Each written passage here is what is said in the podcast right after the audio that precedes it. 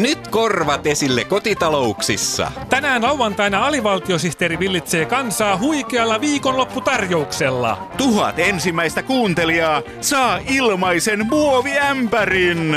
Lauantai. Ja ämpärillinen Suomen virallista ohjelmaa.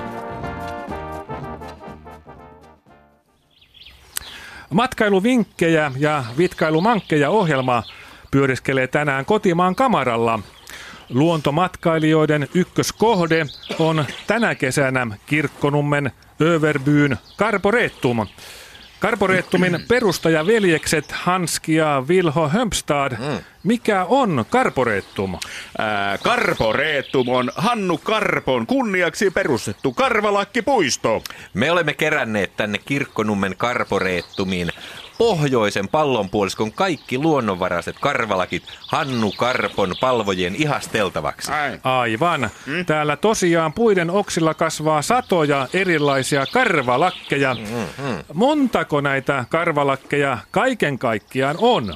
Niitä on 2703 ja Kyllä. Hannu Karpo käytti niitä kaikkia televisio-ohjelmissaan. Esimerkiksi tätä ruskeaa karvalakkia Karpo käytti, kun hän haastatteli Nälkämaalla asuvaa nelinkertaista orpoa, jolta kunnan sadistinen sosiaalitoimen johtaja oli evännyt asumistuen, joten tämä orpo Parka joutui asumaan pahvilaatikossa, jossa ei ollut mitään mukavuuksia. Vau, onpas komea karvalakki. Eikö olekin? Tässä laatassahan on sen tieteellinen nimikin. Mm. Hannu Karpon karvalakki. Karvalakkius Hannu Karpoensis. Kyllä. Just. Nämä karvalakit on sijoiteltu tänne karporeettumiin tieteellisesti niiden biologisten ominaisuuksien mukaan. Aivan. Tässähän näyttää esimerkiksi olevan Hannu Karpon karvalakki. Mm-hmm. Karvalakkius Hannu Karpoensis. Joo, juuri näin. Juuri näin. Mikähän tarina tähän karvalakkiin liittyy, jos se osaisi puhua?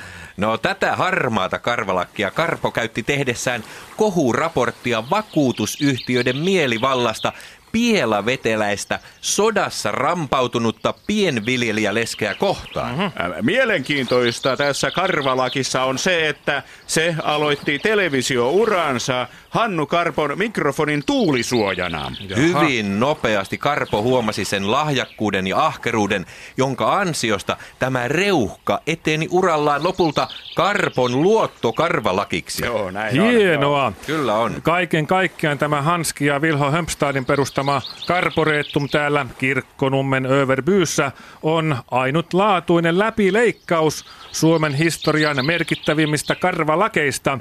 Kiitos. En yhtään ihmettele, vaikka kesäinen luontomatkailija ihastuisi tähän niin, että voisi viettää täällä jopa 15 minuuttia. Oo, Kyllä, kyllä, kyllä voi. Kyllä. Mistä idea Karporeettumin perustamiseen? Äh, Kyllä, idea tämän karvalakkipuiston perustamiseen tuli ihan omasta päästä.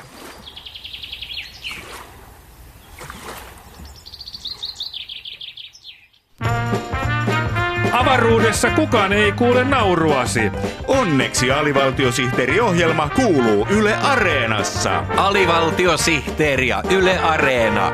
Astronauttien oma kanava.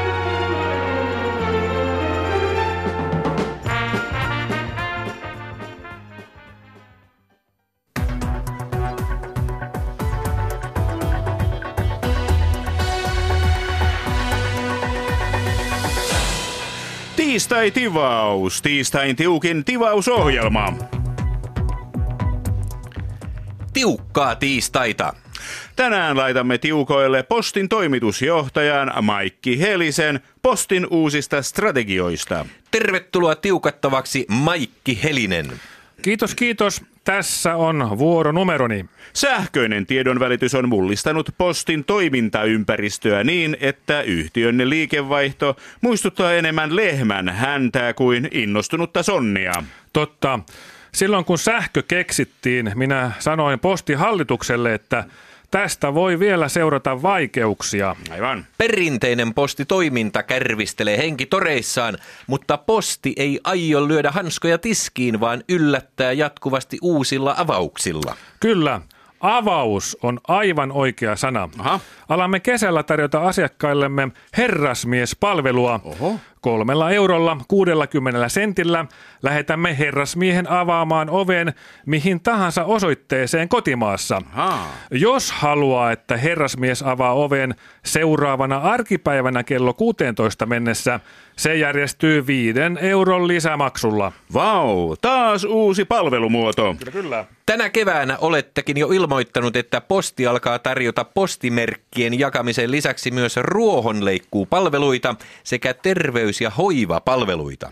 Eivätkö nämä ylimääräiset palvelut mene jo vähän väärään osoitteeseen? Vuonna 1638 perustetun postin toimitusjohtaja Maikki Helinen. Siltä se saattaa vaikuttaa, mutta YT-neuvottelujen myötä meillä postissa on vahvaa leikkaamisosaamista, joten ruohon leikkaaminen ja potilaiden leikkaaminen ovat luontevaa jatketta toiminnallemme. Vai, vai niin? Muutenkin monet terveydenhuollon toiminnot liippaavat läheltä postin vahvuusalueita. Vai niin? Lääkäriajathan ovat olleet kortilla jo pitkään. Ja talven liukkailla keleillä kaikkien vanhuksien kädet pitää laittaa pakettiin. Aivan. Korttien ja pakettien kuljettamisessa posti on Suomen ylivoimainen ykkönen. Näinhän se on. Postin suunnittelemista ruohonleikkuupalveluista tulee mieleen, että onkohan niistä ympärivuotiseksi yhtiön talouden pönkittäjäksi. Suomessa ei ruohikko tosiaan kasva talvella, mutta posti toimii kaikkialla maailmassa. Aha. Esimerkiksi Australiassa on talvella kesä. Ruohonleikkaajan lähettäminen ruohoa kasvaviin maihin on loppujen lopuksi aika halpaa. Jaha. Jos haluaa varmistua siitä, että ruoho on Australiassa leikattu jouluun mennessä, niin ruohon leikkaaja kannattaa lähettää Suomesta viimeistään marraskuun puoliväliin mennessä. Aivan. Entä mistä idea terveyspalveluiden ottamisesta postin valikoimiin? Sehän on itsestään selvää. Kirjeet ovat jo vuosisatojen ajan alkaneet sanalla terve. Tämä osoittaa, että terveys on aina ollut postin keskeistä ydinosaamisaluetta.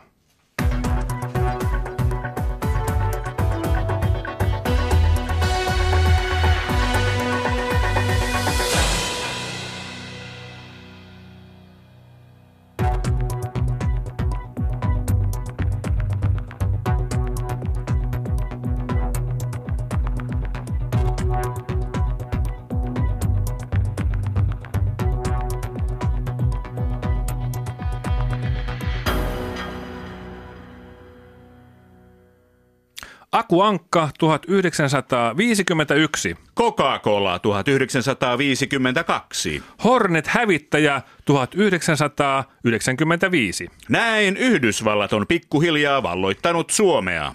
Tänä keväänä tämä lista on jatkunut Striker panssarivaunuilla ja F-15 hävittäjillä, joilla Yhdysvaltain sotakoneisto on harjoitellut Suomen maankamaralla ja kamaran yläpuolella.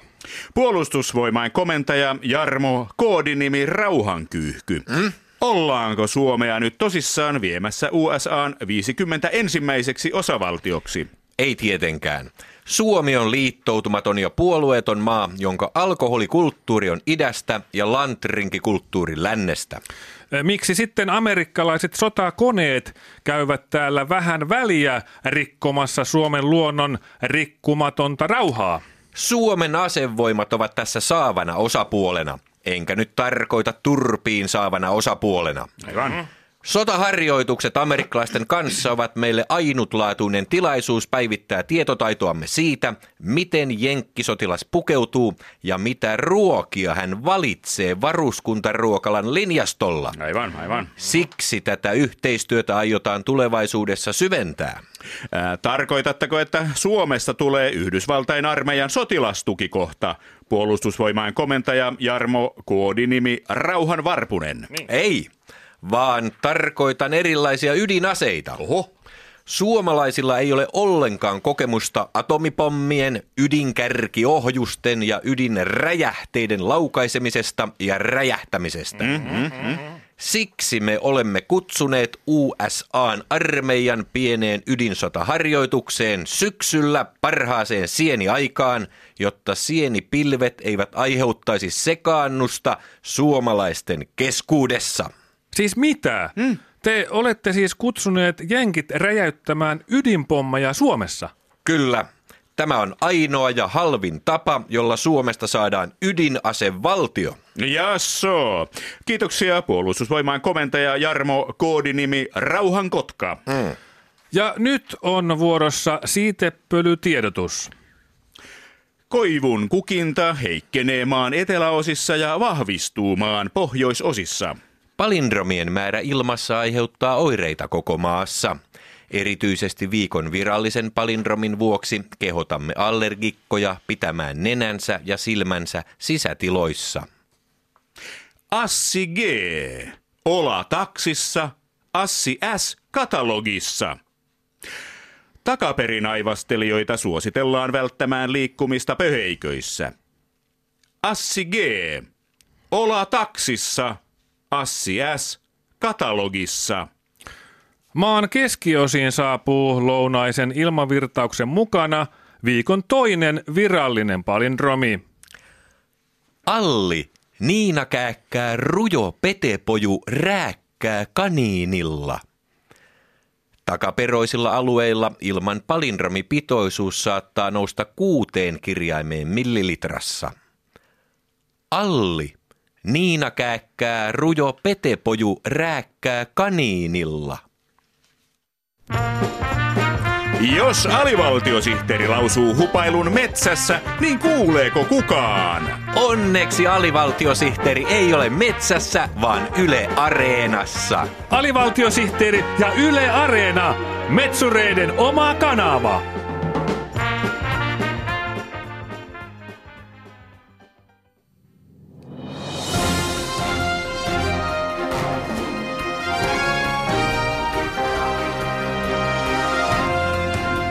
Sinulle, jolla on jo kaikkea, AVSTTn uutiset.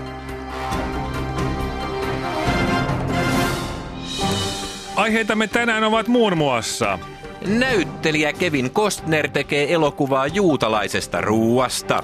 Kevin Kosher tanssii vain oikein teurastettujen susien kanssa. Nyt Tutti Ritarikin kärsii ylipainosta. Tuhti Ritari painaa pitkää päivää.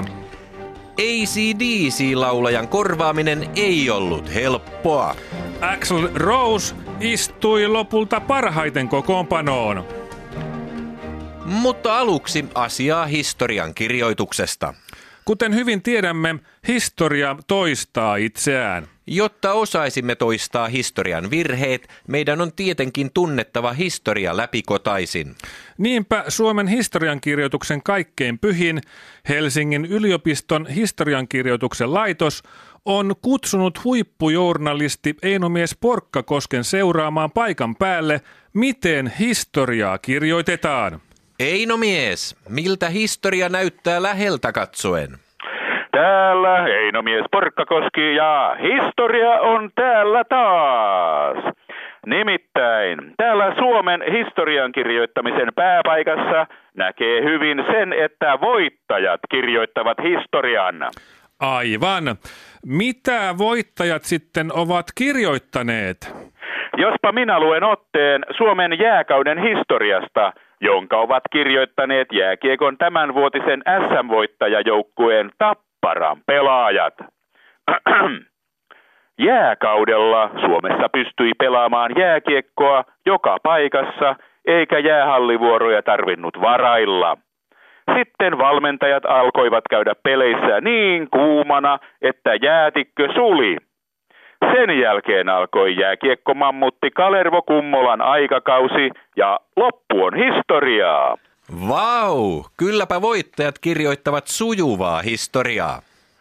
Seuraavaksi luen otteen Suomen historiasta, jonka on kirjoittanut Korttelimarketin hedelmäpelistä 15 euroa voittanut Linda Hoppis. Suomen kasvillisuus muodostui pitkään jäkälistä, lappalaisista ja lumesta. Sodan jälkeen Suomeen alkoi tulla yksikätisiä. Sitten Suomeen tulivat ensimmäiset hedelmäpelit värikkäänä rypäleenä ja parantuneen vitamiinien saannin vuoksi ihmisten elinikä nousi. Nykyään pelaan korttelimarketin hedelmäpelejä kaksi kertaa päivässä ja niistä saamieni vitamiinien vuoksi olen terve kuin puk-koodi. Terve kuin puk-koodi. Siinäpä mallia kaikille pipeille ja pepeille. Kuulostaa siltä, että Suomen historian kirjoitus on niin laadukasta, että se jää historiaan. Kyllä. Ja täällä Helsingin yliopiston historian kirjoituksen laitoksella voittajat jatkavat historian kirjoittamista. Nyt tänne näyttää saapuvan tuore Miss Suomikisan voittaja Shirley Karvinen, joka tulee kirjoittamaan Suomen historiasta otsikolla Suomen ylioppilaiden aatteet ja järjestäytyminen ilmentämässä yleisen mielipiteen ja kansalaistietoisuuden kehittymistä vuosina 1853-1871 täältä tähän.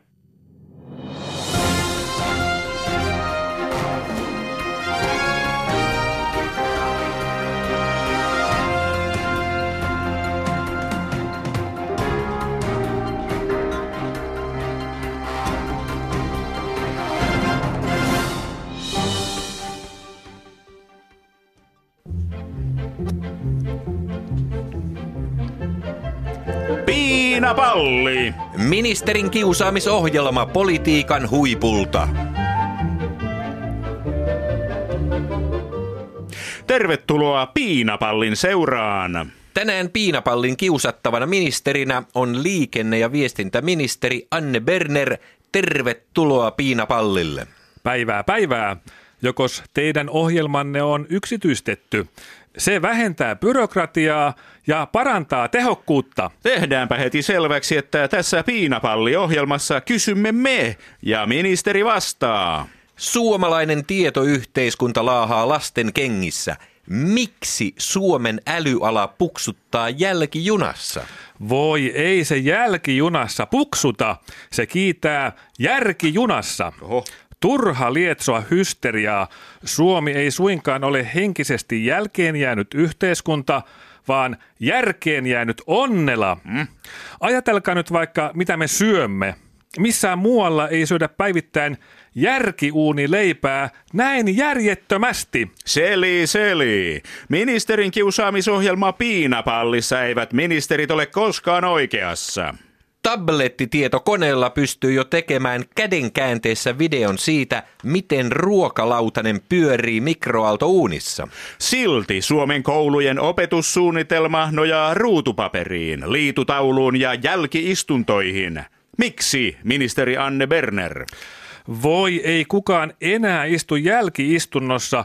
Meidän lapsemme istuvat koulussa järkiistunnossa. Oho. Suomen koulut tuottavat maamme kilpailukyvyn käyttöön innovatiivista järkikasvua, joka vie Suomen järkiteolliseen aikakauteen. Aha. Ei kuulkaa kestä kauaakaan, kun Suomi on tuhansien järkien maa. Tyhjiä sanoja. Onttoja lupauksia. Vallan sokeuttamaa vedätystä. Juuri sellaista puppupuhetta, jota poliitikolta voi odottaa. Piinapalli-ohjelmassa kiusattavana on siis liikenne- ja viestintäministeri Anne Berner siitä, miksi Suomesta jää ulkomaisille sijoittajille niin huono jälkimaku. Voi ei heille jää Suomesta huono jälkimaku, vaan erinomainen järkimaku. Jaha. Innovatiivisesti pirskahteleva järkimaku. Kun hallitus päättää armeijan, koulujen ja eduskunnan yksityistämisestä, niin järkijäristykset ulottuvat koko Suomeen vuosiksi eteenpäin. Tuota ette usko itsekään. Hallitushan tekee päätöksiä niin hätäillen, että kukaan ei ehdi ennalta tutkia päätösten jälkiseurauksia. Ei tarvitse, koska ne ovat järkiseurauksia. Järkikirjoituksena toteaisin vielä, että järkiviisaus on parasta viisautta.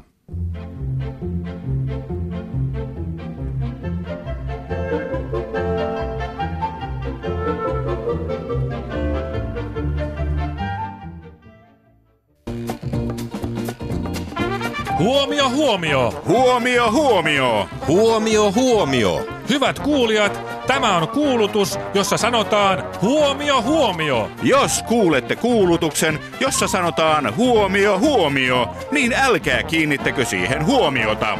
Kyseessä on vain kuulutus, jossa sanotaan huomio huomio.